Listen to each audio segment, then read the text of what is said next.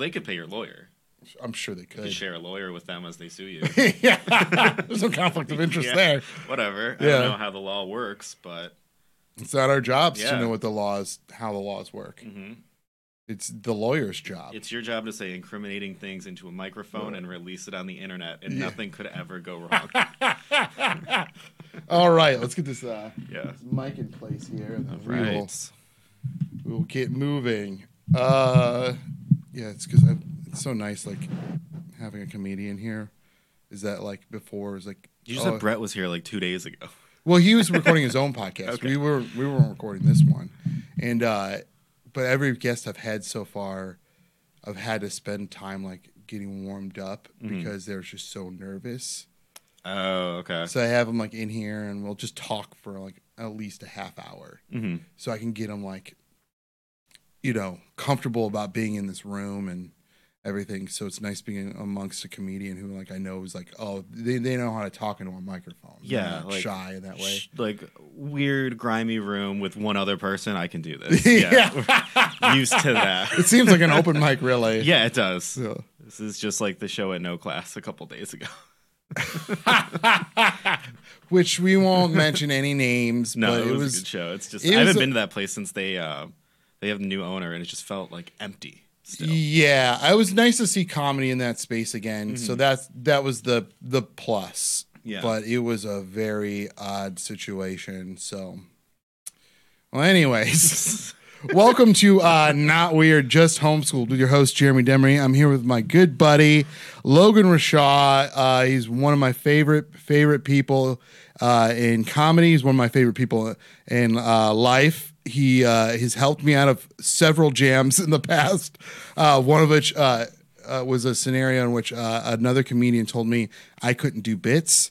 And so I had to sit there for 45 minutes to an hour, not doing any bits. and then I ran into you and just uh, basically bit vomited all over you for like a good half hour, 45 minutes. So it was nice of you to allow me to do that. And yeah, I'm always happy for you to just run bits uh, by me, as opposed to just making a real conversation. well, you're incredibly funny. So there was like a, another reason why I was like, oh, like I kind of zoned in on you. I was like, oh, we'll have a good time. Like I know whatever I'm dishing out, you're gonna give it back twice as funny. So like it, that was the nice part, you know. and I like when people run bits by me, like because I like punching up jokes too. You're like, yes, I love doing that. You're a very strong comedy writer. like I like watching people's sets like at the club. Um, like uh, I saw Joe Briggs yesterday, and he was telling a bunch of jokes. I'm like, hey, you mentioned different neighbors in two of your jokes. You could just make them one neighbor. like just like little things like that, where you're just Yeah. like trying to make things more cohesive. Sure. I love trying to like figure that out. Yeah, I, so I Joe's one of those people where I feel like he's never asked me for those types of advice. so oh I- yeah, no, never. I just like give it to people, and then like most of the time they're like, go away. Really? See, I'd be so thankful. Like, I would love, I love, even da- David will give me unsolicited advice. And honestly, I'm very thankful for it Mm-hmm. because you just sometimes it's just things I had never considered. And there has been some pretty big breakthroughs on old material that I just, it was like, you know, it was right in front of my face. And I just never saw it. And thankfully, David did. And was like, okay, that completely changed everything about that whole chunk of material because Yeah. of this like one minute switch Mm-hmm. and then just everything like you know how you ever have that moment where you're like you change like one little thing and then everything else just seems like right fall right into place Yeah, you get like the moment of clarity, which is nice, but then it's also frustrating because you're like, I've been saying these words almost the same for six months, and it never works. And I keep trying it, and then I switch one word, and everyone's like, "Oh, it's so goddamn funny now." And you're like, why? yeah those are those are yeah those are the most frustrating because you're like oh all i had to change was like i had to mm-hmm. drop a like a, a like a a the somewhere and all of a sudden it's a killer bit I have a bit uh, that I do a lot about my old roommates when I lived in Old Brooklyn, and I was doing all these jokes about my roommate Jeff because he had like a bunch of guns in the house and he had like just all kinds of crazy stories. He was like the funniest person to live with.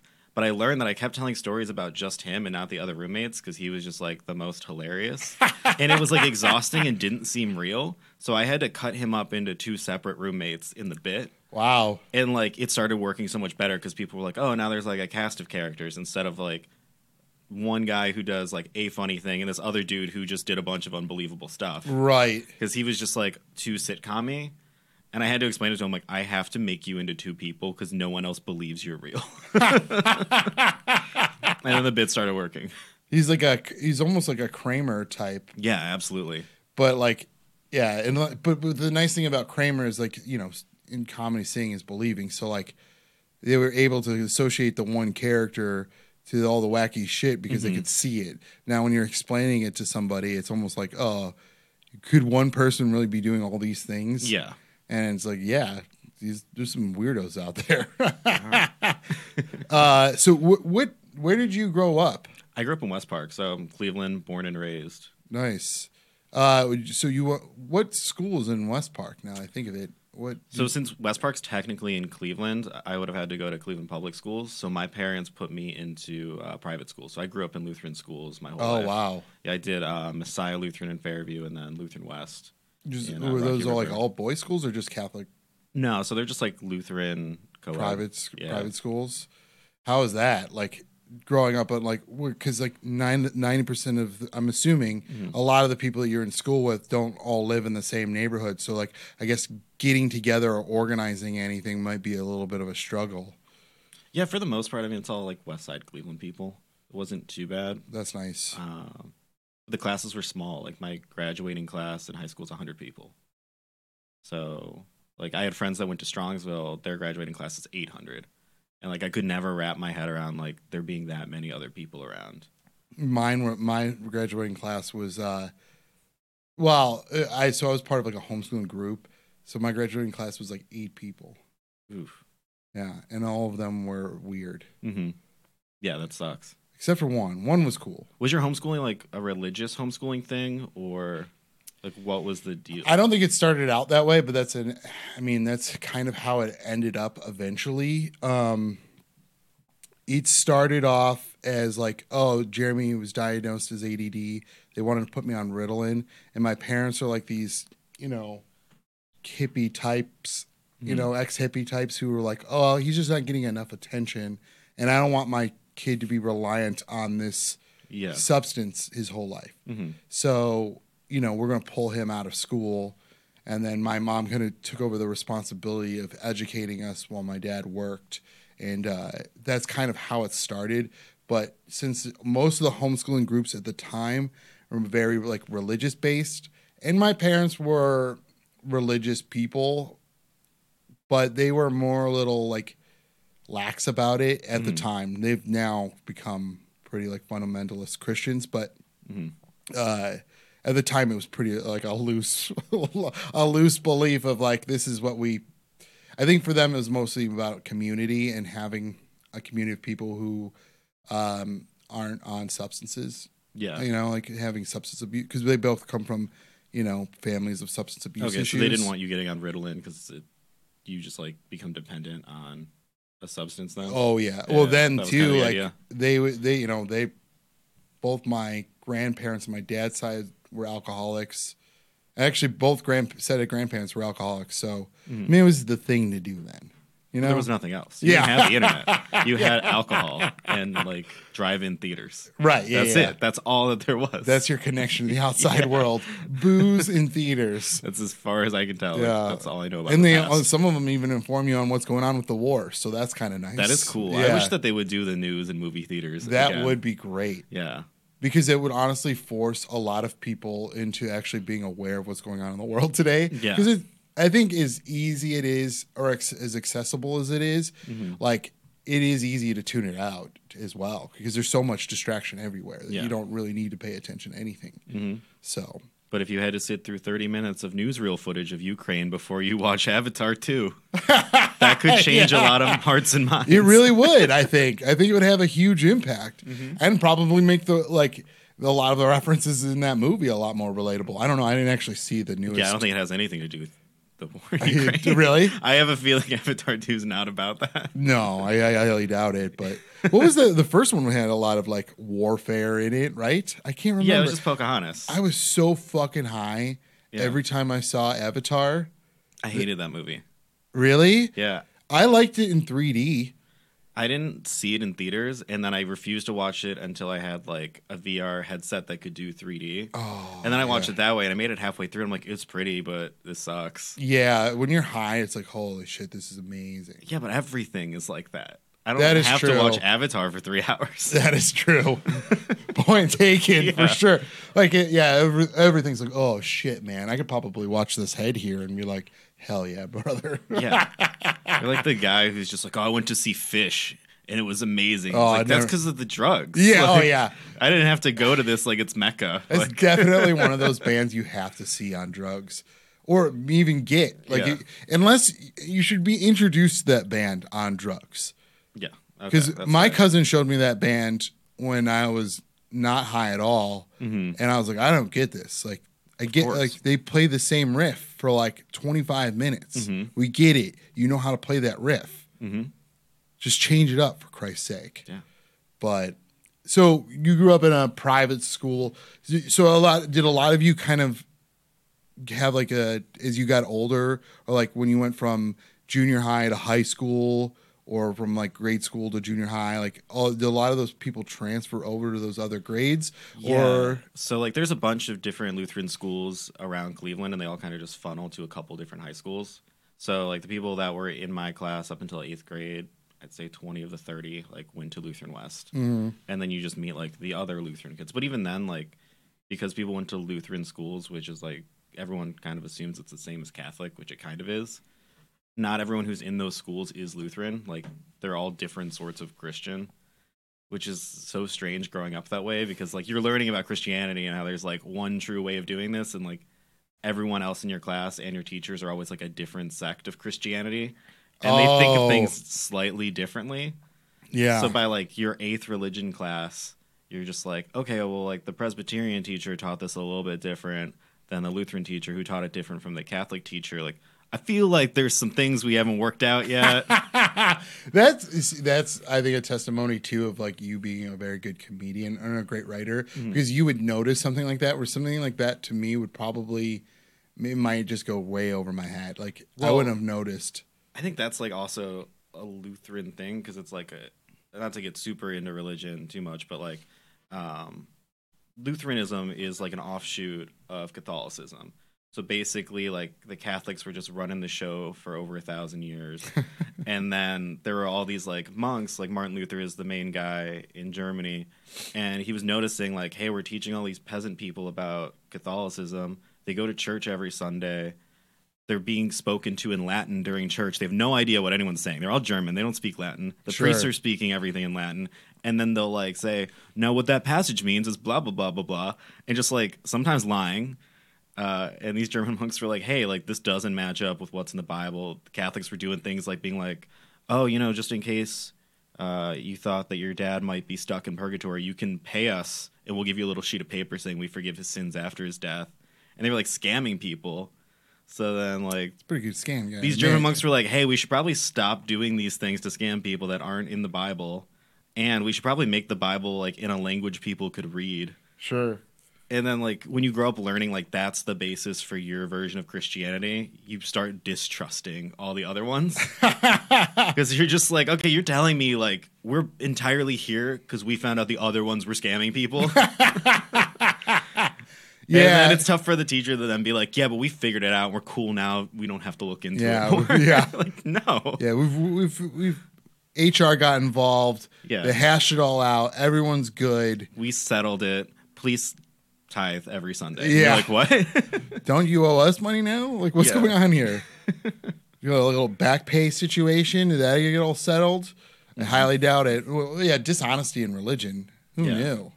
so I, that definitely like was a part of my upbringing. Like, not like I was never like the kid who was like hardcore atheist. Like, I hate all this stuff. But I was like, hey, we're like not 100% on this. Yeah, it's so funny that like people who claim that this is like ultimate truth in religion, and then they have like if it's ultimate truth, then why are there so many different like sects of Christianity, and none of you seem to under like to be able to agree on anything? Yeah. So, like if it's that clear cut in black and white, then Mhm. what's the haps here? Yeah. everybody, you know. Mhm. So yeah, it's uh, a bit odd to me. like I grew up in a um non-denominational like um we were like a Southern Baptist charismatic um kind of church, I guess. Like it Mhm. was but it was more centered on around like the arts.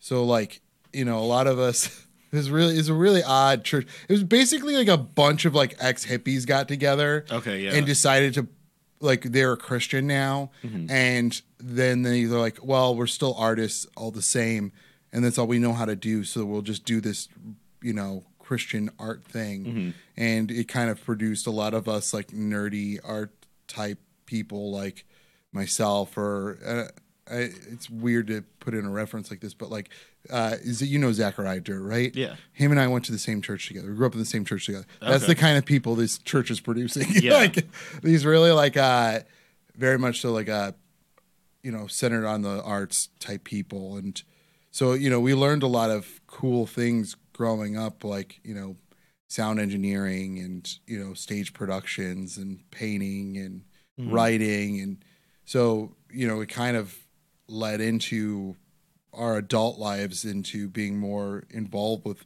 more artistic endeavors but like you know it's kind of odd the Yeah. the whole thing was very bizarre but it was fun we had a good time Mhm. Whatever. yeah it was If you're good like time. learning good skills, like that's great. yeah and skills that we still use like i i you know a lot of different facets i use a lot of those skills that i learned growing up in the church like you know what it means to put on a show or you know like Mhm. things like that because i mean that's all we were really doing anyways Yeah. it's just we just put god in the front of it hmm but more for everything else was a production Right. yeah so it's kind of funny like we'd have plays and like they would do like a play like once i think it was, like, once a quarter like uh like these huge huge productions Oh my god.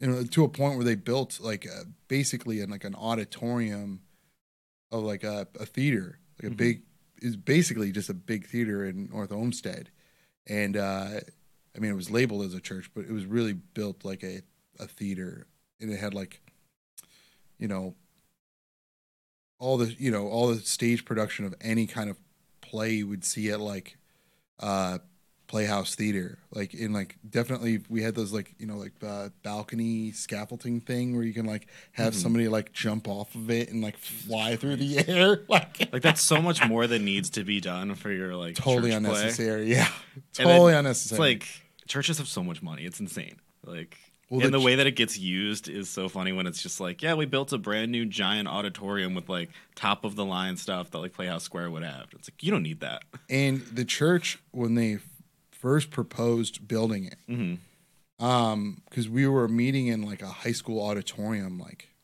most of my childhood. Mhm. it wasn't until like maybe close to like I'd say probably like my sophomore year of high school is when they i think they started breaking ground on that church. Mhm. and uh so they proposed the it to the congregation. It was supposed to cost 3.1 million dollars and it ended up costing 13 something 13 and a half How? million How do you misjudge it by that much? uh so the architect nine million dollars? Yeah, the guy who was the architect for the whole project was a pastor Mhm. who went to school for architecture and just completely misjudged everything.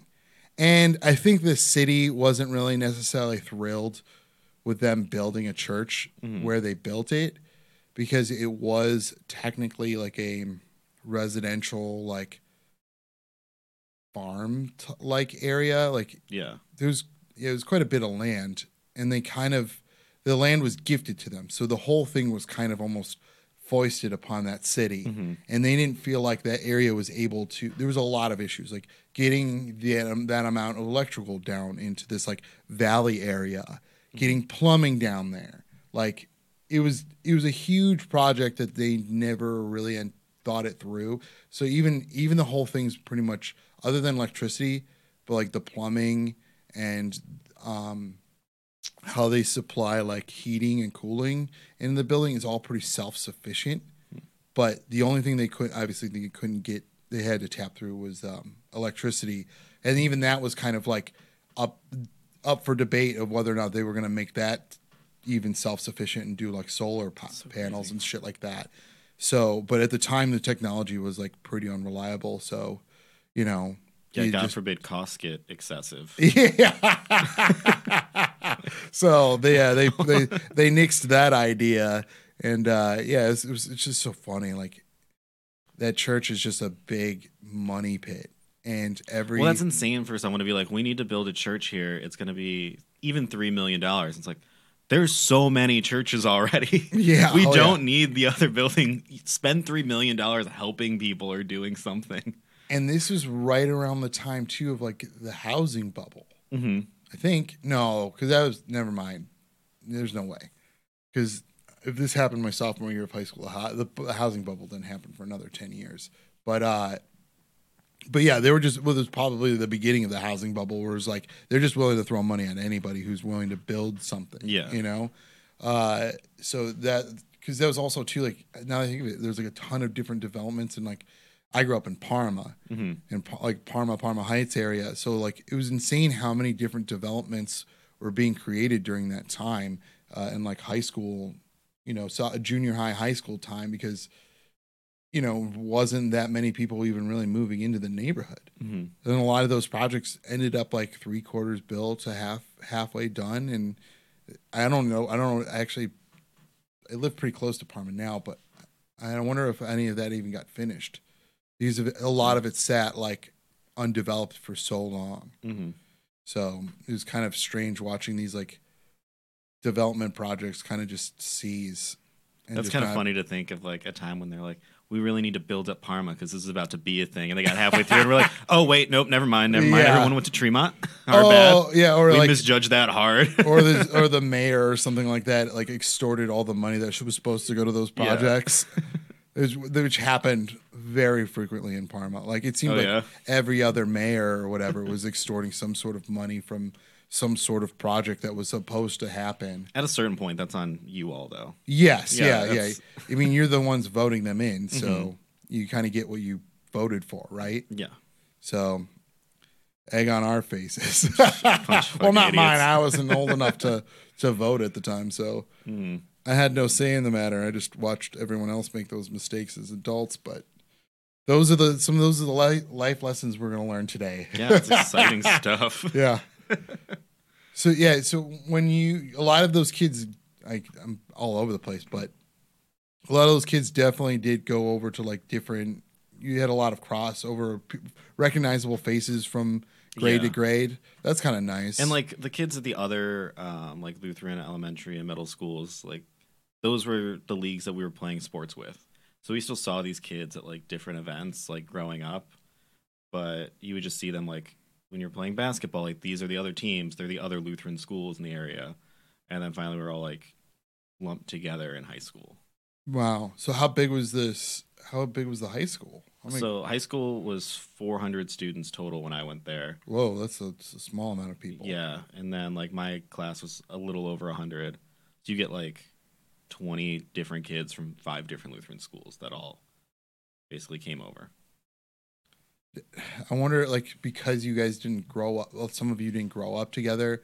Was it nice meeting new people, or was it like, oh, all of a sudden you you're lumped together with a bunch of bullies that you No, I mean kind of blindsided you in a sense? there wasn't like anything negative to it. It kind of made you realize like how many other suburbs and places there are. Sure. Because like when you want to hang out or like they do like birthday parties growing up, you're kind of scattered. You go to like Westlake or you, sometimes you're like in East Cleveland.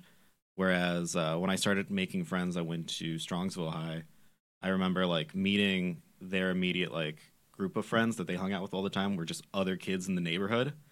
And I was like, oh, is that how public school is? Like when you start like as a kid, you only know like other kids from your neighborhood. Like literally there was 10 people I knew who hung out all the time that I would hang out with in high school and they lived in the same development. Wow. And like they were all the same type of kid and I don't know if that's just from growing up together or they lucked out that way, but like it's just weird that they were geographically right there whereas like when I was growing up my friends were all over Cleveland. Yeah. It was annoying for my parents. They would have to drive me everywhere. Yeah, I kind of have the same similar situation, even being homeschooled, because Mhm. a lot of you know, there's no. There was a couple kids in my neighborhood I'd hang out with, for the mo- maybe like a handful at most. Mhm. But you know, a lot of my friends were through like the church, so uh, you know they all lived in different neighborhoods. So again, like my parents would have to drive me all over the place just to hang out with Yeah. friends or whatever. But do you feel like that helped you develop socially in that type of situation because you had to so often like I guess I guess not so often, but like it, at one point you had to like almost change gears and like, oh, I got to meet these new people, you know? Um, I definitely think the way that I grew up in the schools that I grew up in made it so there weren't really like cliques. Like everyone wasn't really like falling into like a certain pattern. Everyone just kind of got along. You might not like certain people, but like everyone was just like friendly to each other. Wow. So even now doing comedy, when people are like, "Oh, there's all these different cliques," like I don't see it. yeah, I'm just you- like I notice people run certain shows and they have like their friends who help them run it, or they do different things. But like I've never been like, "Oh, well, someone gatekeeps this person, they keep them out." yeah, Like, it's just like no, you can go over there and ask them to be on their show. which we've been accused of, and I think it's on. No, I'm just kidding. Yeah, but that's because you guys do it. well, somebody's got to put some quality control in this town. Uh, anyways, but like, yeah, it's it's interesting that like you guys all got along. Maybe because you guys never really were able to like develop each other's buttons in order to push them. You know what I mean? Like, there's just like, oh, it's, and it's it is not it is fun meeting new people. Like, Mhm. you know, even as comics, like we talk to strangers all the time. So that's kind of fun. Like, yeah, they don't know who you are, so you kind of get to tell them or try and shape who you are to them Mhm. in in a in a very public setting. So you know, growing up in uh, homeschooled, like you, there's just not like there's no way to earnestly or like organically meet anybody. So a lot of your friendships are like uh, arranged. yeah, You know, like it, it, my mom worked or was friends with somebody, and they had a kid who's relatively close to my age and hmm liked Nerf guns. Like I like Nerf guns, and that was like the one thread. Like if Yeah. there was like one little thread, like of their son liking one thing that I like, hmm then like that was enough for my parents. yeah. Which You can plan a whole day around that. and even Bring your the- Nerf gun, or even then- like yeah. if they assumed I was into that.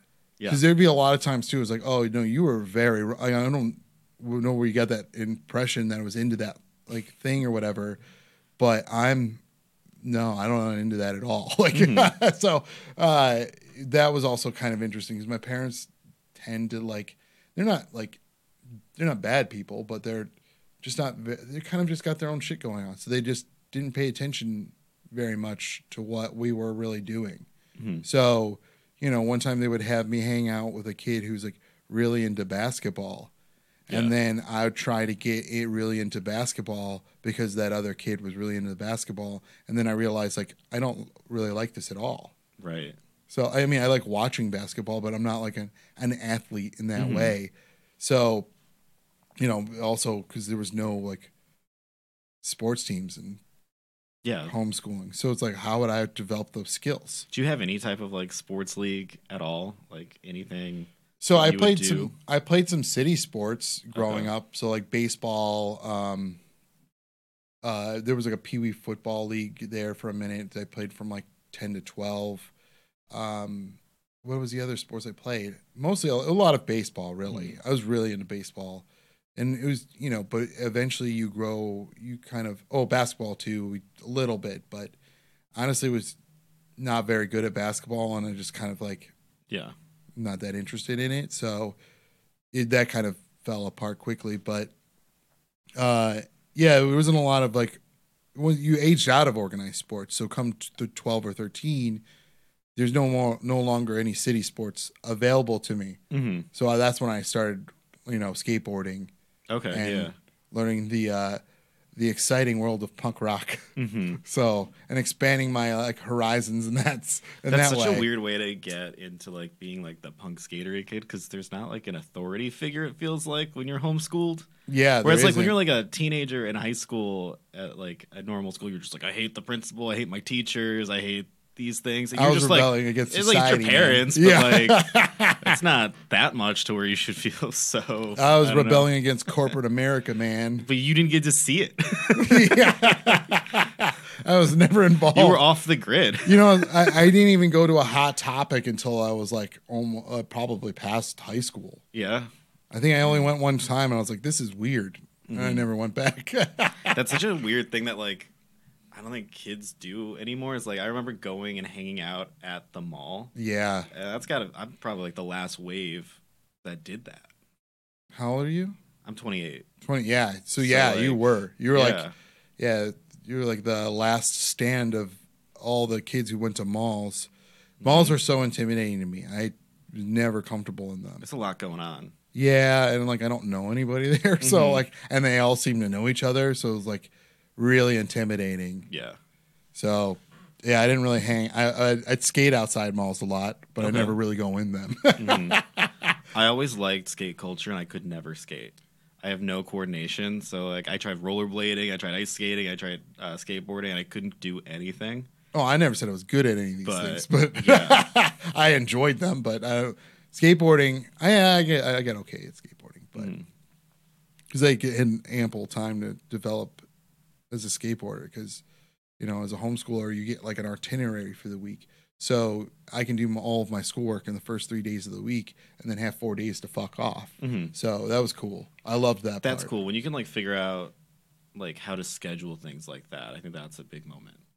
Like I remember um, when I was a senior in high school, I learned that you could take ten days off each semester before they started like doing any sort of punishment. Like you could, you still had to call off and like have a parent call in sick or something for you. Sure. But I learned if you showed up for one class, that would count as a half day. Oh, So I would show up oh. for like a test or a quiz, and then I'd call my grandma and have her call me off. And I missed 20 days each semester my senior year. But because I was doing that, I figured out like, why am I like, I was literally like, I'm not going to go to class all day. I'm going to go home and study for three hours, show up for the quiz, have my grandma call me off, and then go smoke pot with my friends. That's amazing. And I had a 4.2 my senior year, and I was just like, oh, okay, like this is the secret to everything is stop wasting your time just Yeah. figure out how to do a schedule. So like growing up where you have an itinerary from the get go, like that makes sense why you have a job and a podcast studio and do things because you can like actually plan out your days and times. I'm not You great at it, but Yeah, I- but a lot of people are just like, no, I have one thing and that's all I can do, and it's like, no, you don't have to live right. You're the, like this. The, I find that so fascinating because like you're like the smartest uh, kid who ever skipped class. Yeah, but I knew like people weren't going to give me any problems if I was doing well. Like my parents knew I was skipping class, and they would just be like, "Well, how are your grades?" I'm like, "They're 4.2. They've never been better." They're like, "Okay, well, be careful." And then like even my teachers like understood what was going on because I was always gone, and then they would just be like, "I don't know, like you're doing great. We can't really punish you for this." Would you have considered yourself a bad kid growing up? no, Really? I was like a little bit of a bully in like elementary school, and that's just because I watched wrestling. Oh, okay. Yeah, that's. Yeah, that I had that same issue where it would, like pump me up, and then I'd Mhm. beat the shit out of my little brother, and then Yeah. I wouldn't be able to watch Ninja Turtles for like a couple months. we were like trying to play, but like your play is like just beating the hell out of Yeah. somebody, and they're like, "Hey, we actually aren't playing anymore." yeah, I actually, you know, one time I, I think I, I knocked my brother out. I forget I, something happened where I, I kind of really laid into him, and uh, my parents were like, "Yeah, you're done with watching Ninja Turtles for for the foreseeable future," because Yeah. I had to get like, you know, you're an ADD kid, so and Mhm. you're not on Ritalin or anything, so you like have all this like pent up energy hmm from watching something that you thought was really cool and you wanted to do those same moves Yeah. and you got a little brother so you might as well beat the shit out of him right That's what they're there for. yeah that's funny that you thought like you would consider because i always considered myself a bad kid but i think where, where you and i kind of like relate in a sense is that we were really good at getting away with doing bad things and not getting caught Mhm. like my parents thought i was a great kid growing up but i did a lot of really dumb shit like yeah, but I just never got caught doing it. hmm So, uh, you know, it was like like to them, you know, I, I got good grades. I stayed out of trouble for the most part, and you know, they they, they thought I was a great kid. But in my head, I'm like, oh, I was a little shit. hmm Like you know, going into like housing development, setting off fireworks, yeah, and watching like the construction guys freak the fuck out. Like that was fun for Yeah. me. But you know, I never got caught. So hmm And who would think that it's like a 13 year old, Everyone, everyone would think that 100. percent but in the middle of the afternoon on a weekday? hmm Nah. Yeah. Nah, I think part of it was my parents were like chill with everything. Like my dad was literally like, "You can't do anything worse than I did." So they were just like, "If you fuck up, like let us know. That's great. It'll get figured out." Oh wow, yeah, my parents were very similar. Yeah. Like they're kind of the same way. We're like, yeah, you guys, you're never gonna do anything as crazy or as stupid as what we've done in our past. Which is also like a little offensive because as a teenager, you're like, "I'll fucking show you," and then you hear a story of like what the '80s were like. You're like, "Never mind." yeah, yeah, I forgot You there win. were no laws. yeah. Like my dad, my dad went to jail. Like, well, he he had his bachelor party broken up by the cops, and he spent a couple nights in jail. Like before he, like few days before my parents got married. hmm and my like that's just how like no one was mad at him they actually felt sorry for him Yeah. like if somebody like us did that today Mhm. like if i got if i got arrested before i got married no one would feel bad for me they would call Yeah. me like a degenerate or something or an idiot Mhm. you know there would be no empathy for me whatsoever but it was a different time so they're just like oh yeah that's what that just happens yeah. you just somehow end up in jail for a couple of days hmm yeah, I don't know. It's like uh, it's, I think that uh, yeah, you and- you and I are very similar in that sense. Where like my parents, like they're like, oh well, he's- not getting into anything as bad as we were into. So, Mhm. especially them having like substance abuse issues themselves, coming from parents who had substance abuse issues. So, Mhm. yeah, to the to them, they're like we're the best. Yeah. So, hmm And I was an only child too, so it was. Just oh like- really? Yeah. That is very. So, how do you feel like? I bet you, in a sense, that almost made you more outgoing because uh, you had no choice but to meet other people to for that like sense of community Uh, that wasn't really necessarily built into the household. I think it was more. I was com- like more comfortable around adults and doing adult things, uh, and like I was also comfortable just doing stuff by myself. Like I had neighborhood friends that I would hang out with, but like when I'm at home, I'm just like playing by myself or playing video games alone or like doing solitary things, and like Mhm. that was fine.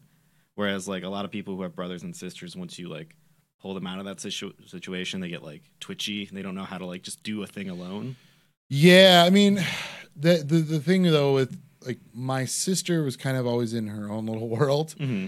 and my brother was four years age difference. Yeah. So like when you're that young, it's a huge gap Mm-hmm. when you're that young. Now it's like nothing. Like Yeah. if anything, I think he might be older than I am. Mhm. Maturity wise. Right. He's definitely older than I am. But uh uh yeah, so it's like I didn't really necessarily have that either, where it's like I spent a lot of time by myself, uh just, you know, not really like that's and like that's I think it kind of helped me develop a little bit socially is because in order to have that sense of community, Mhm. I would have to like branch out and meet people or like just complete strangers Yeah. or like kids in the neighborhood where I just like, oh, I met this kid named, uh, you know, oh, here's a really great example. There's this kid named Crooks who I grew up with, and we still know each other today, and we've never really, we don't know how we met each other. Awesome. No recollection of it Yeah. whatsoever. It just so happened I showed up one day Mm-hmm. he was also around and he also skateboarded and we were just friends from there on out like we would see each other and whatnot like Yeah. it was also nice being homeschooled like when peer pressure would happen i just leave Right. I didn't have to- stuck going back to that same place over and over again. right i didn't have to come back Yeah. and i didn't have to deal with those kids come monday Mm-hmm. so how was that like being an only child and then having to deal with peer pressure do you feel like because you didn't have like an older brother or a, you know what i mean like you didn't Mhm. have that kind of interaction do you feel like it made you more independent or less independent as an individual Uh, probably more independent. Like I didn't feel like I was like following like anyone's lead on something. Like it wasn't like I had an older brother and I was like, well, he did this and that, so I want to do that.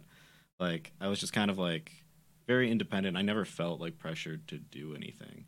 yeah I mean, like even now, like someone offers me something, like they're just like, "Hey, you want to do coke?" I'm like, honestly, I don't like coke, so I'm just wasting your coke. So like, no.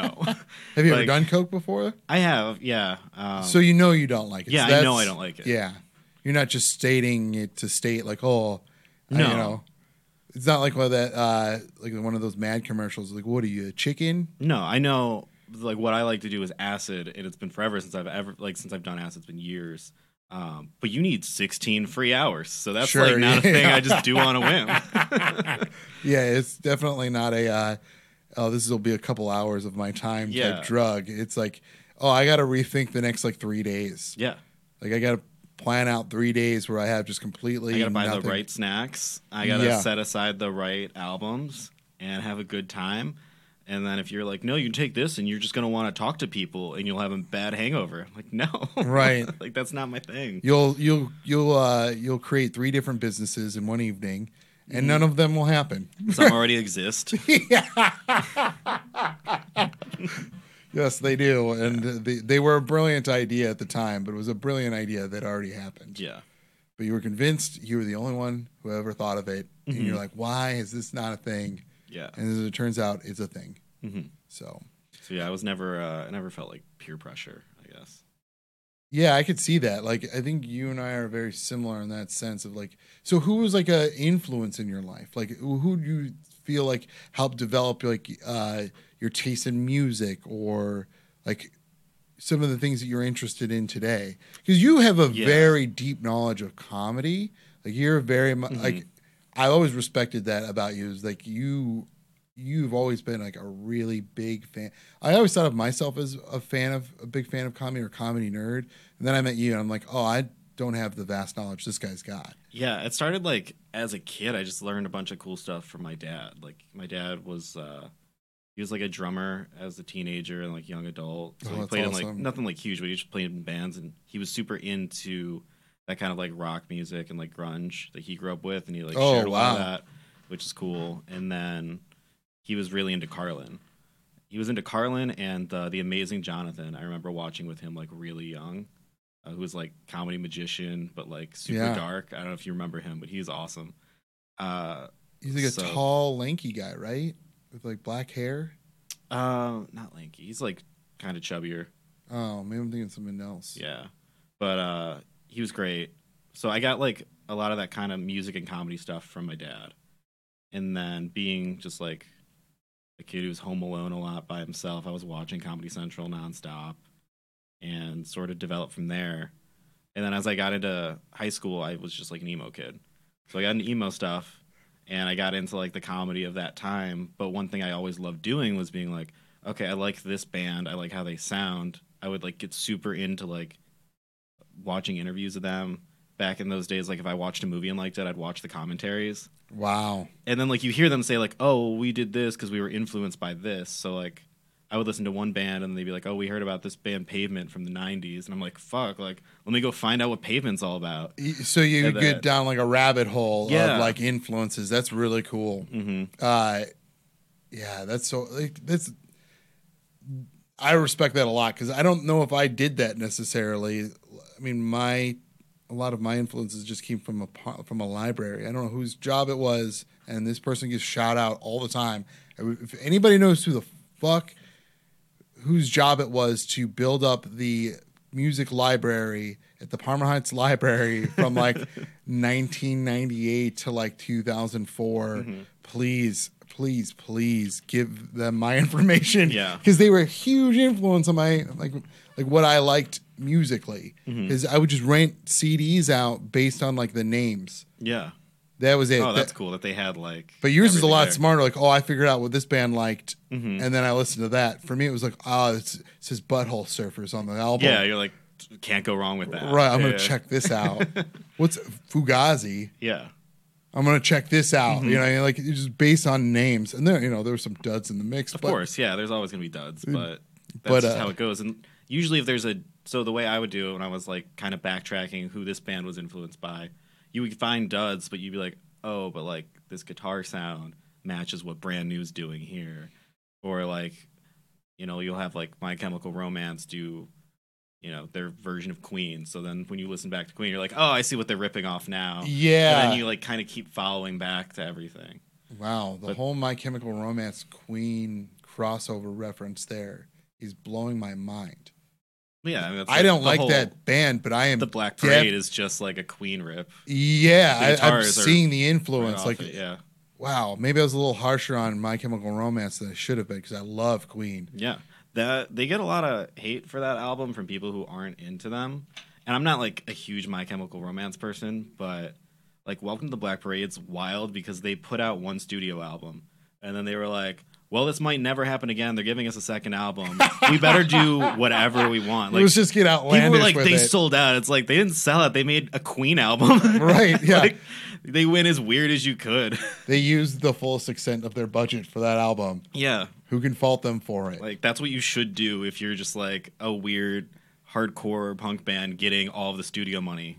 Is that how they contextualize it? Like, oh, we didn't know if we were going to have this opportunity again, so we just went for it. Yeah.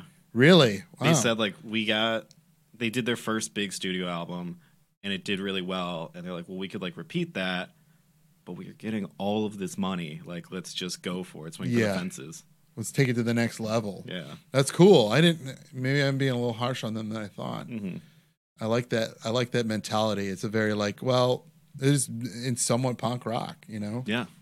So my bad. Sorry, My Chemical Romance. I'll I'll take a second look. Cool. okay. They're doing fine. if you don't pay $12 for that album, they're going to last, I think. so you, your dad was really into comedy. This was your kind of like your introduction to it. Yeah, like my dad was into comedy, but there he was into like certain comedians. So like he liked Carlin and Pryor and like naturally he was really into Seinfeld. We watched Seinfeld all the time. Which is uh it's kind of something I've been thinking about a lot lately is so many people think they're into stand-up comedy but they actually just like a few comedians. Sure. Like you'll see it at shows all the time where people are just like not having a good time, but no one's ever been like I don't like stand-up. Right. Everyone's yeah, like, yeah, I yeah. love stand up. Let me come to the show. And then they don't laugh. And they're like, well, that wasn't it. You're like, no, you don't like stand up. You like Jerry Seinfeld, which is fine. Yeah.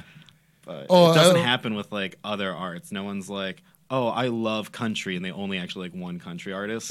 they'll say, they'll be like, oh, yeah, like, like, I like Black Sabbath. And you're like, okay. But they won't be like, I love metal because I love Black Sabbath. Right.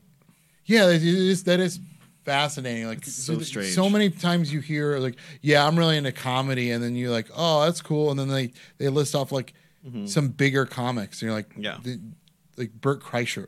Yeah. You're like, "Oh yeah, I'm Which into is like- fine. yeah, which Like- is fine. Yeah, Bert's very funny. There's nothing wrong with like only liking a few comedians, but no one ever like contextualizes like, oh, we don't like stand up. Right. We like these people. Yeah, and then they'll go to a show and be like, well, that's not what I like. that wasn't it. yeah. It is funny that like we all kind of get lumped in together and like, because I guess there's because there's really no genre yeah. or like a well-known idea of what a genre in comedy is. So mm-hmm. like in music you have country music, you've got rock and roll, you've got punk rock, you've got pop punk, you've got, you know, I'm just like Yeah. just on a list of just different sects of pop Yeah. or punk or whatever. Just break it all down. yeah, you got hardcore. Yeah, in comedy, there's no like indie folk comedy. Like, Right. You don't have that. that would be Emo Philips. Yeah, probably. That's about it. uh yeah it would be funny it would be nice almost in a sense because then it would kind of give people a like an idea of what they're getting themselves into Mhm. With stand up but it's also nice that maybe there's something out there that they didn't realize that they had liked that they would have never seen because it was just labeled stand up comedy Yeah, I mean, there's a good and bad because like with comedy, the lineups are never based on like a genre, so you get a different mix of like styles and opinions and points of view, no matter what. But at the same time, like it can fracture the audience when they don't like certain styles.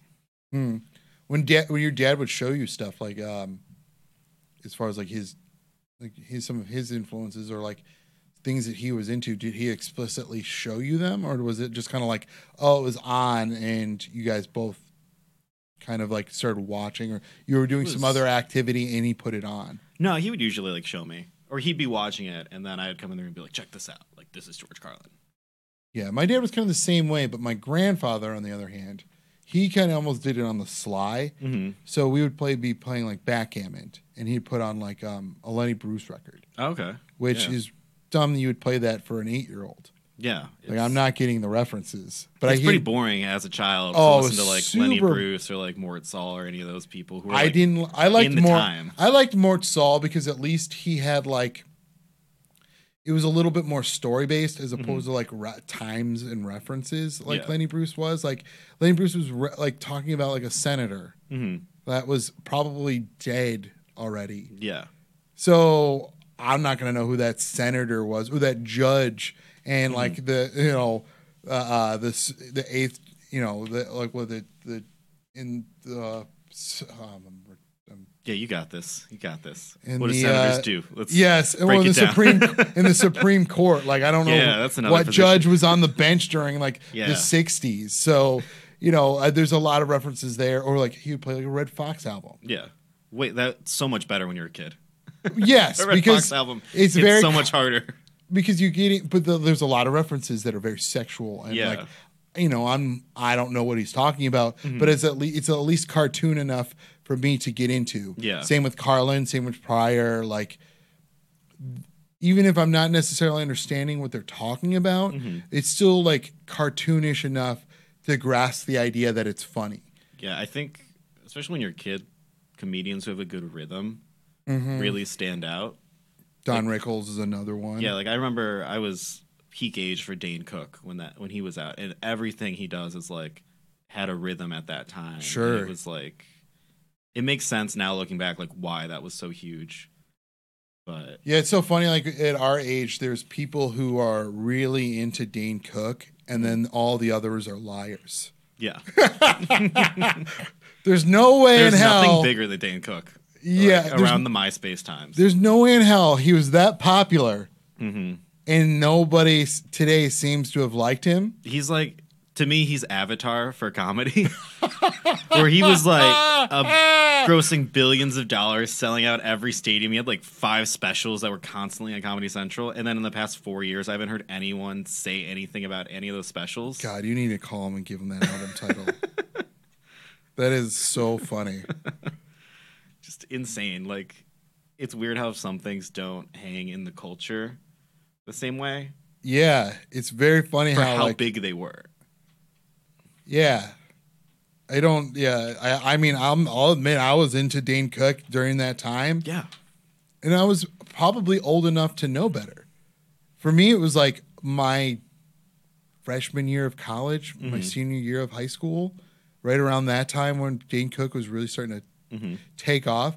So for me it wasn't even like comedy that was necessarily for me. hmm Like it was pretty much made for like kids who were like in junior high and high school, and that's a good insight of how like uh, maturity, uh, how well I've developed in maturity even at that time.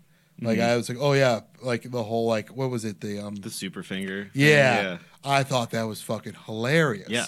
In hindsight, now it's pretty gross Yeah. but you know i didn't have that ma- that maturity then to be thinking like oh that's kind of like I feel like if I looked back, like I'll probably listen to an album after this, and like I'm sure 90% of it holds up. But there was a thing around that time where every comedian had a few tricks. Like they would always do a song with an acoustic guitar. sure yeah, Like yeah. Dane Cook had one, Birbiglia had one. A bunch of people would do zach that. galifianakis had the piano Yeah, Mencia had his song too. yes he had the show. uh, Um, he- Den- the dennis D- miller DD song or whatever. Or they all had a catchphrase, and a lot of them had like a hand signal. Yeah who not dennis miller who am i thinking of who had the uh, i'm an asshole Oh, um, who's the guy who stole from Bill Hicks? Denis Leary. denis leary yeah so Yeah. close dennis miller's but very different a Yeah, person, very different guy. yeah very different people but Yeah. both named dennis so yeah that, it's yeah a lot of my influences came from like it was my uh, my dad definitely had like a somewhat of an influence on like how like my tastes uh, for like things in the arts but you know his his guys were more like um the grateful dead Mhm. but one thing I will say that he definitely showed me at a young age that I'm very thankful was Monty Python because it was like the one thing he would let me stay up late to watch. So Mm-hmm. maybe that had something to do with it. How much I love, I loved. I still to this day, Monty Python is like some of the funniest.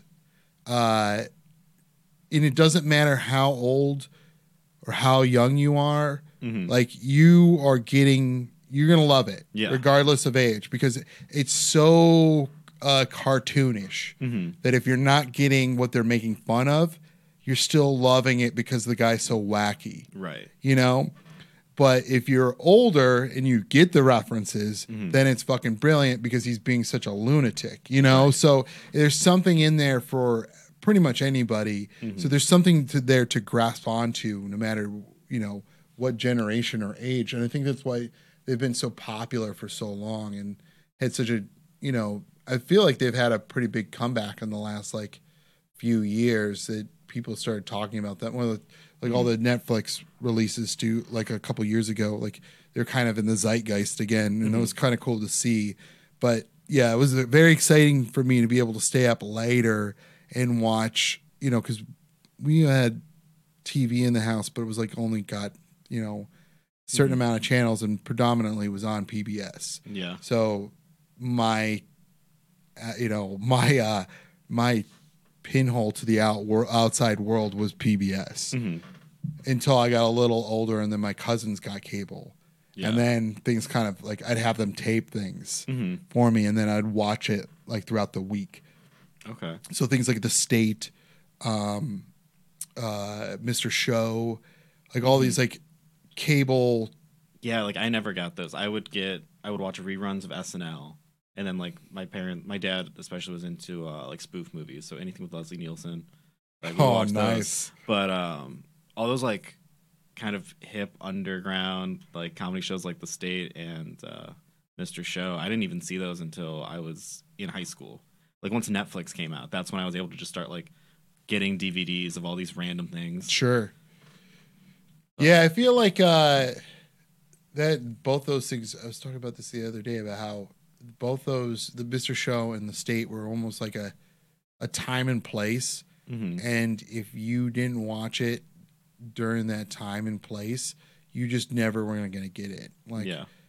like it's just kind of like that thing that just kind of like it's almost like an inside joke that like no one else understands as you get like if you didn't I feel like if you didn't watch in high school hmm or like your freshman year of college, you're not going to like those things. Yeah. And there's a lot of friends of mine who are in that kind of the same boat of like, oh, I don't like it, but I'm, in my mind, I'm like, that's fucking ridiculous. Yeah. Like, Mr. Show, especially, that was the big one for me. When I found those DVDs, I was like, this is genius. yes, And then I have to like try and I still try and show people the sketches, and half the time they're just like, what is this? This is going on so long. I'm like, it's so good though.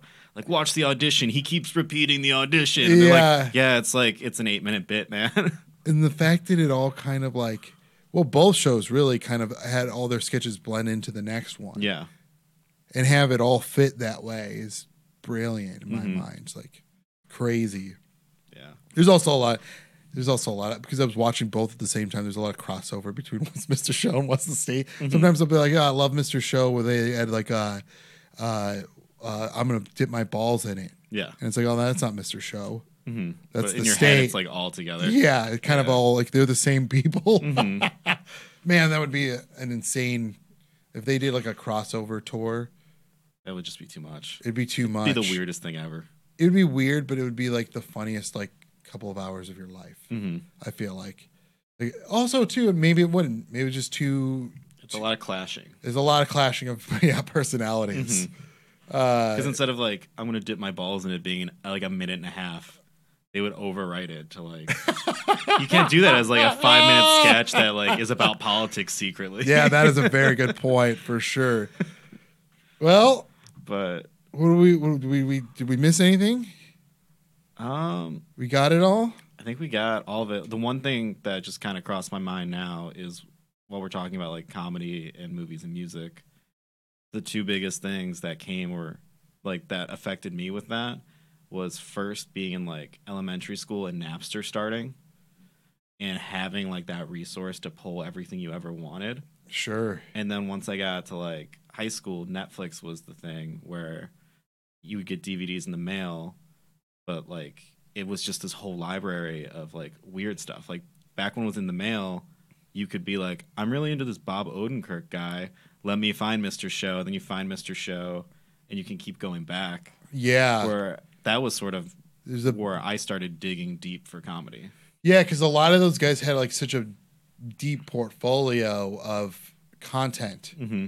Bob Odenkirk being from SNL on, Yeah. you know, there's a lot of work in there that you could you can watch and enjoy. Mhm. Louis C.K. kind of the same way, where like even before he got as big as he was as a stand-up, Mm-hmm. there's a lot of stuff he had done along the way.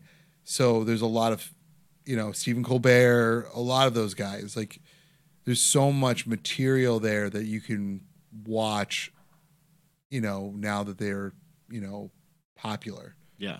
So that's that's kind of cool. I never really thought about that. Yeah, because back in those days, like they literally had everything that you could rent.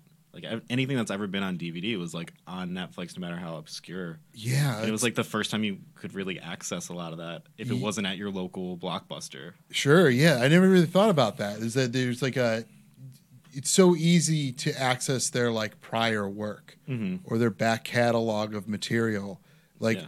like there's never really been a time like that other than like maybe with authors. Mm-hmm. The authors like the only thing you can you could really deep dive into like uh, a back like a back catalog of a book that you really liked and then oh what else have they done Mm-hmm. and then go back and read it all.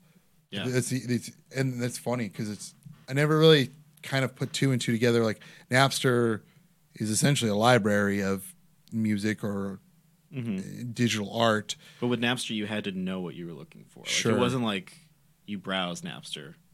You have to like kind of search for it for the most part. And same with like pirating things. Like most people aren't really browsing through to find new things. Mm-hmm. Whereas I feel like when Netflix came out, that was the first time you're like reading the reviews and then like you would follow backwards. You'd be like, I just watched this, it recommended this, Yeah, and like you could actually treat it like, you know, the way you walk around Blockbuster.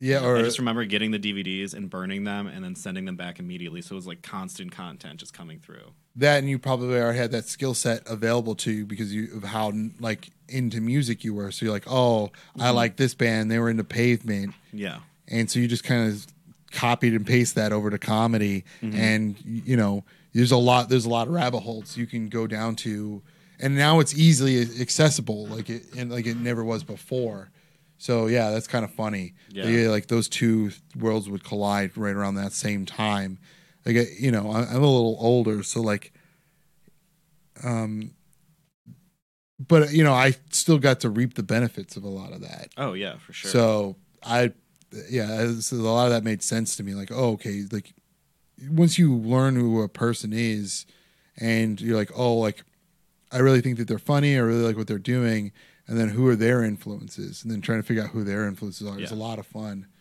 Um, uh, Bo Burnham's another one of those guys who I think is like, as much as he is like a contributor of comedy, and uh, you know, I think he's funny in his own right, for sure. Like he's, I think he's, he's, a brilliant guy. I watched Inside last night. Mhm. and, Yeah, uh, Inside. That one's a good rewatch. It's great. It there's just so much. There's just so much going on that I just.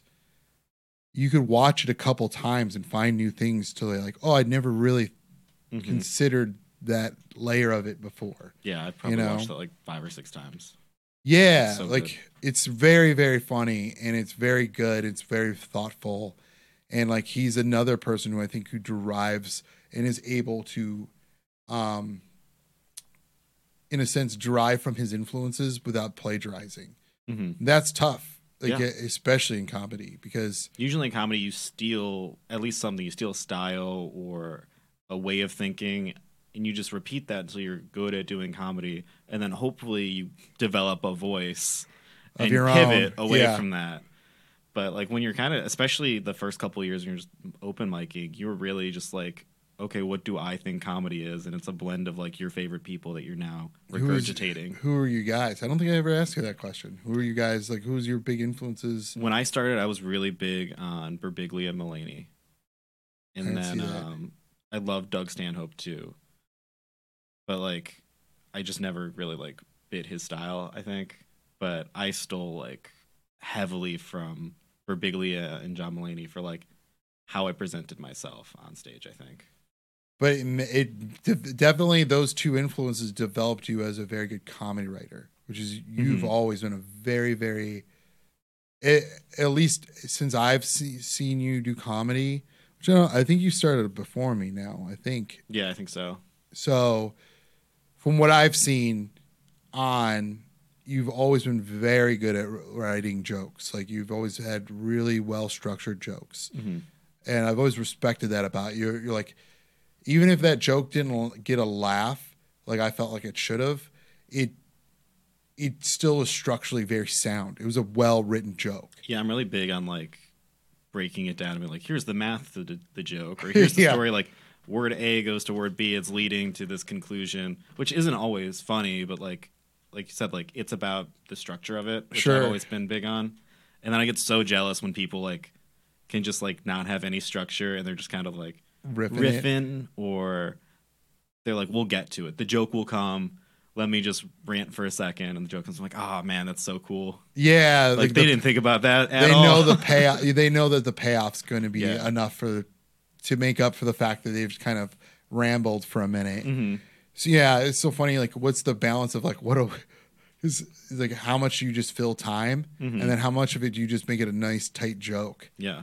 And it's like it's all dependent on like how much time you're getting on stage, and then you know, does it need does it need all this extra material in it? hmm You know, or am I doing am I doing a half hour and I really need to fill that half hour? So I'm going to use these extra little things that I've added to the joke.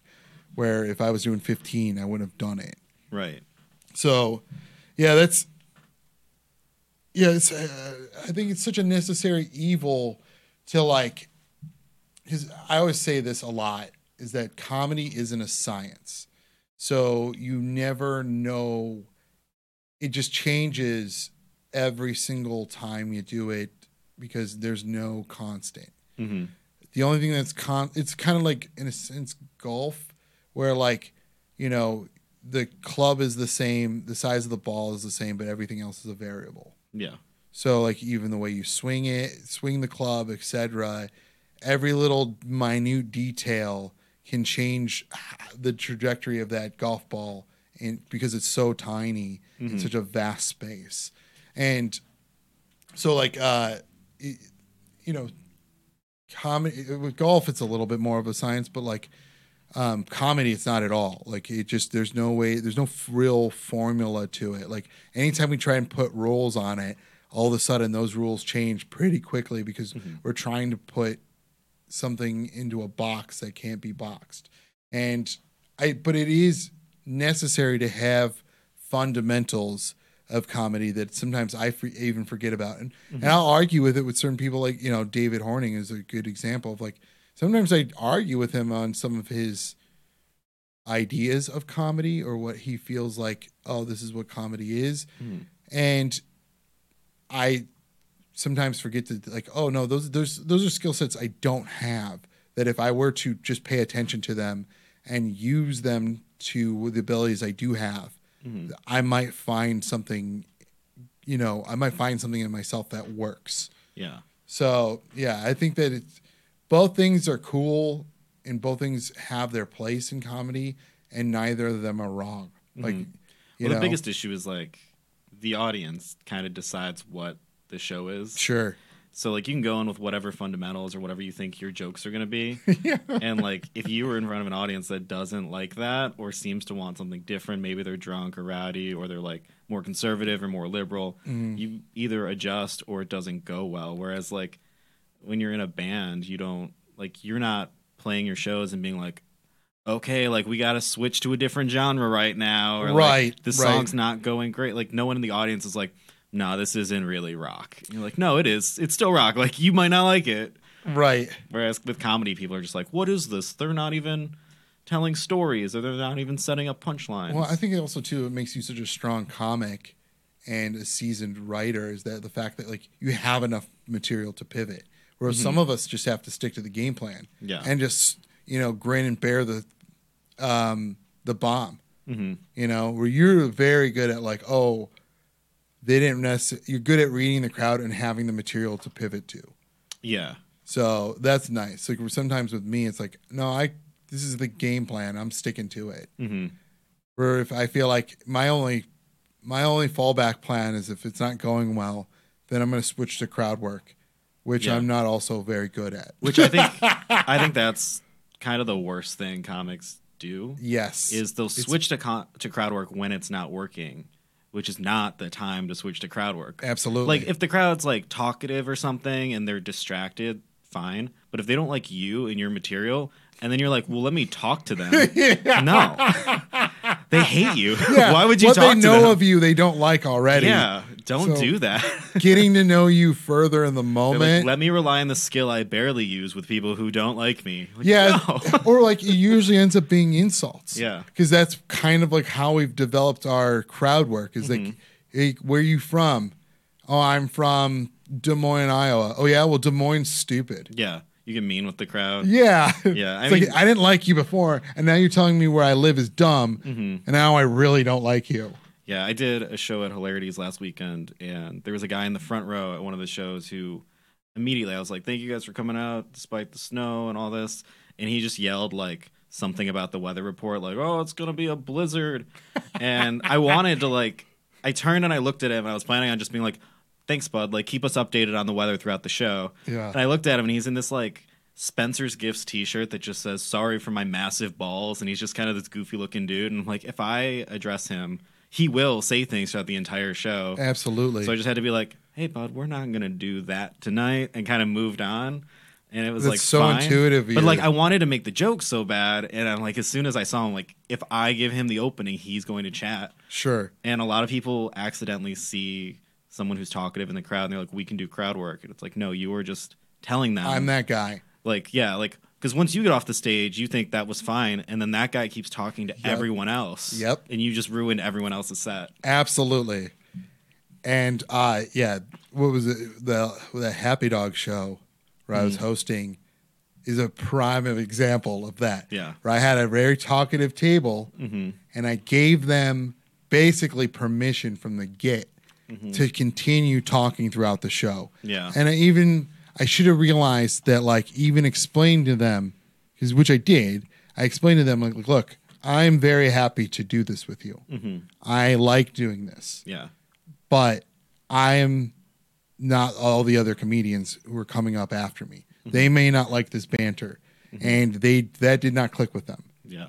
And of course, their big thing was I was helping out the show. Mhm. It looked like a lot of them were struggling. Yeah. It's because you never gave them the momentum to get going. Mm-hmm. Because they constantly had to deal with your banter, Yep. you messing up the rhythm, and etc. So yeah, it's very intuitive of you- of you to go like, oh, I see that guy with the Spencer's gift shirt.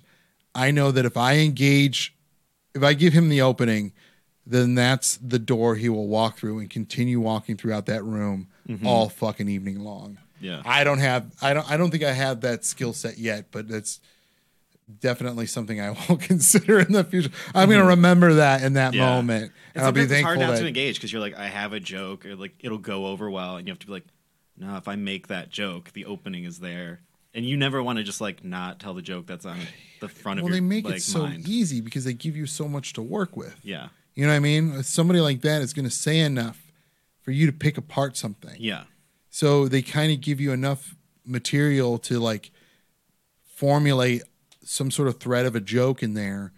And you can either, sometimes what I try to do is I go on tangents, which is never really great. But Mm-hmm.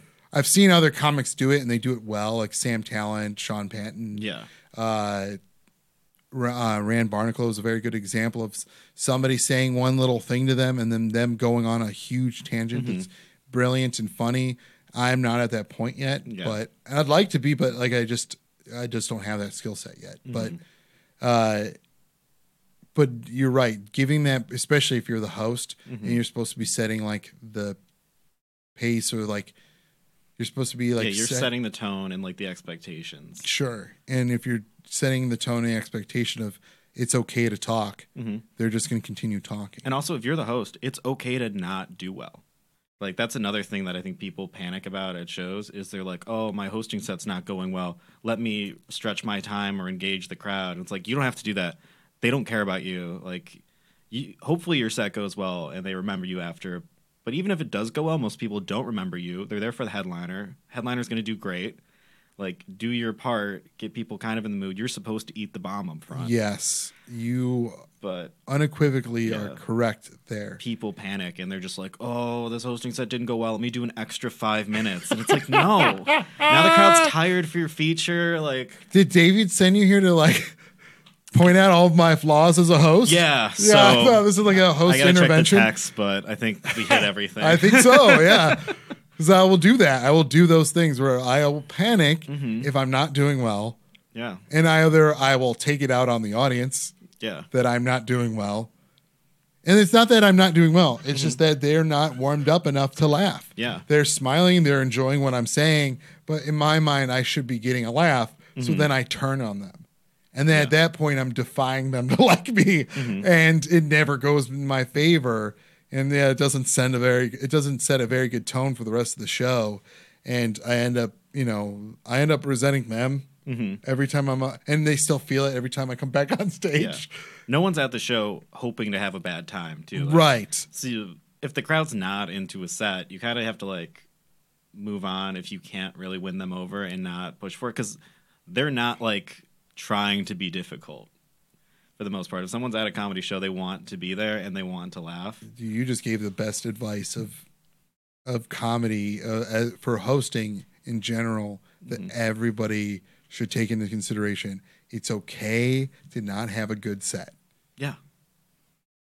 Like- Man, like, you just gave me goosebumps over Yeah, that. you should have good sets though. Like, they shouldn't Right, all suck. But, when it goes bad, it's not your show. Like, switch from being the comic to being a host at that point. Yeah. My skill set usually is to do a little bit of crowd work up top just to kind of reel them in. Mm-hmm. That also doesn't always work either. Yeah. Again, it's not a science, but like the whole like, yes, try and go out there and do your best and do your especially as a host, like it's, you might be able to get away in the middle there with a few mm-hmm. newer things, but try and stick to your A material because they're cold. Yeah. They're as cold as they can be. I think for showcases too, like if you're at a bar or something, that's more of like an open to do the crowd work. If you're in a club um, or like a book show, like you guys do the typical like three comic shows um, for some of your secret society stuff, it's you don't want to set the crowd expectation of we're we're doing crowd work now. Well, one thing I've noticed too is that's not really a good time because they're trying to order their meals. Yeah, They're trying to get their drinks. Like they're not paying attention to you. yeah, They're trying to figure out what they're going to eat or drink or, you know, who's who's yeah, who's going to put their card down for the tab Mm-hmm. before they can close it out separately later. You know what I mean? Like things like that. And I never really take that into consideration because I'm such a self-centered little like I need constant um uh I need constant like approval all the time. hmm And if I'm not getting that, then I don't like you.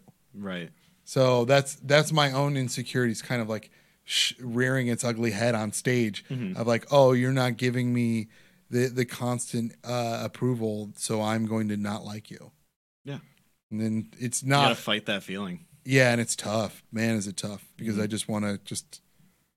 I, I, I want to go dark immediately. Yeah, You know I'm having it's a so off-putting to an audience too, and I love catching comics doing it where they like chastise the audience, especially when they're just like Yep. they're really brutally mean to an audience, and all the audience did was not like them that much. Yeah, and I'm like that. they might not even bomb; they just didn't get the laughs they were hoping for. And like some comics really rely on like certain jokes having a punchline because they need like a twenty second gap. yeah, And then, like when that punchline doesn't hit, they're just like, "Okay, well now here's my next story. You guys are a bunch of assholes." It's like no, No, they're just ordering their they're paying attention as much as they can while trying to order their food. yeah, And they're enjoying what you're saying, but they don't haven't Mhm. they're not laughing. They're they're just enjoying yeah, having you as entertainment. And yeah, I am definitely that guy who like that insecurity sets in and it does ugly things. Yeah. it manifests it manifests itself in very like horrific ways where I turn on an audience and it's not it's not good. I'm trying my best to like you know uh break free from that. And uh I think I'm getting there. I'm doing my best. yeah. I feel like you've been a good host for the Secret Society shows I've seen. Yeah, I, they've been. I've been lucked. I lucked out with some good crowds. The roughest one was that Happy Dog show, Mhm. and there's just like they were just as the night progressed, they got worse, and there was just no way of getting around them. Yeah. I even tried to explain because they were teachers. Mhm. So I was like trying to Oh, God, relate yeah. to them on a level of being teachers. Yeah. And I was like, you know, you ever like um have a student in your class who's constantly talking Mhm. and asking you questions and you'd be like, you know, you would re you would understand what is going on if you would just simply pay attention. Yeah. That's kind of what's going on right now. Mhm. And then like then I was a huge asshole for saying that. Yeah. Can't chastise a crowd like that. Brian is a um, really great host because Brian will bomb flawlessly. Like it's so cool because he's got bits that he'll do that just are clearly not for certain crowds, but he'll do them anyways. Like he'll talk about Drake to like a crowd of old people who have no idea who Drake is, Yeah. and like he'll first get them to laugh just based off of like charm, Uh-huh. and then like when jokes don't go well, he'll just like laugh and move on perfectly. It's as if he's not fazed, and I don't know if he is or isn't, He but isn't. it's such a good quality. Like He's not fazed. and then when he is crushing and he is doing crowd work really well, it's so good because of that. It's like it pumps it up another level. Brian's mind, he's never bombed. Oh, I believe that 100%. Yeah. He's never once bombed, and he like because he laughs when they aren't.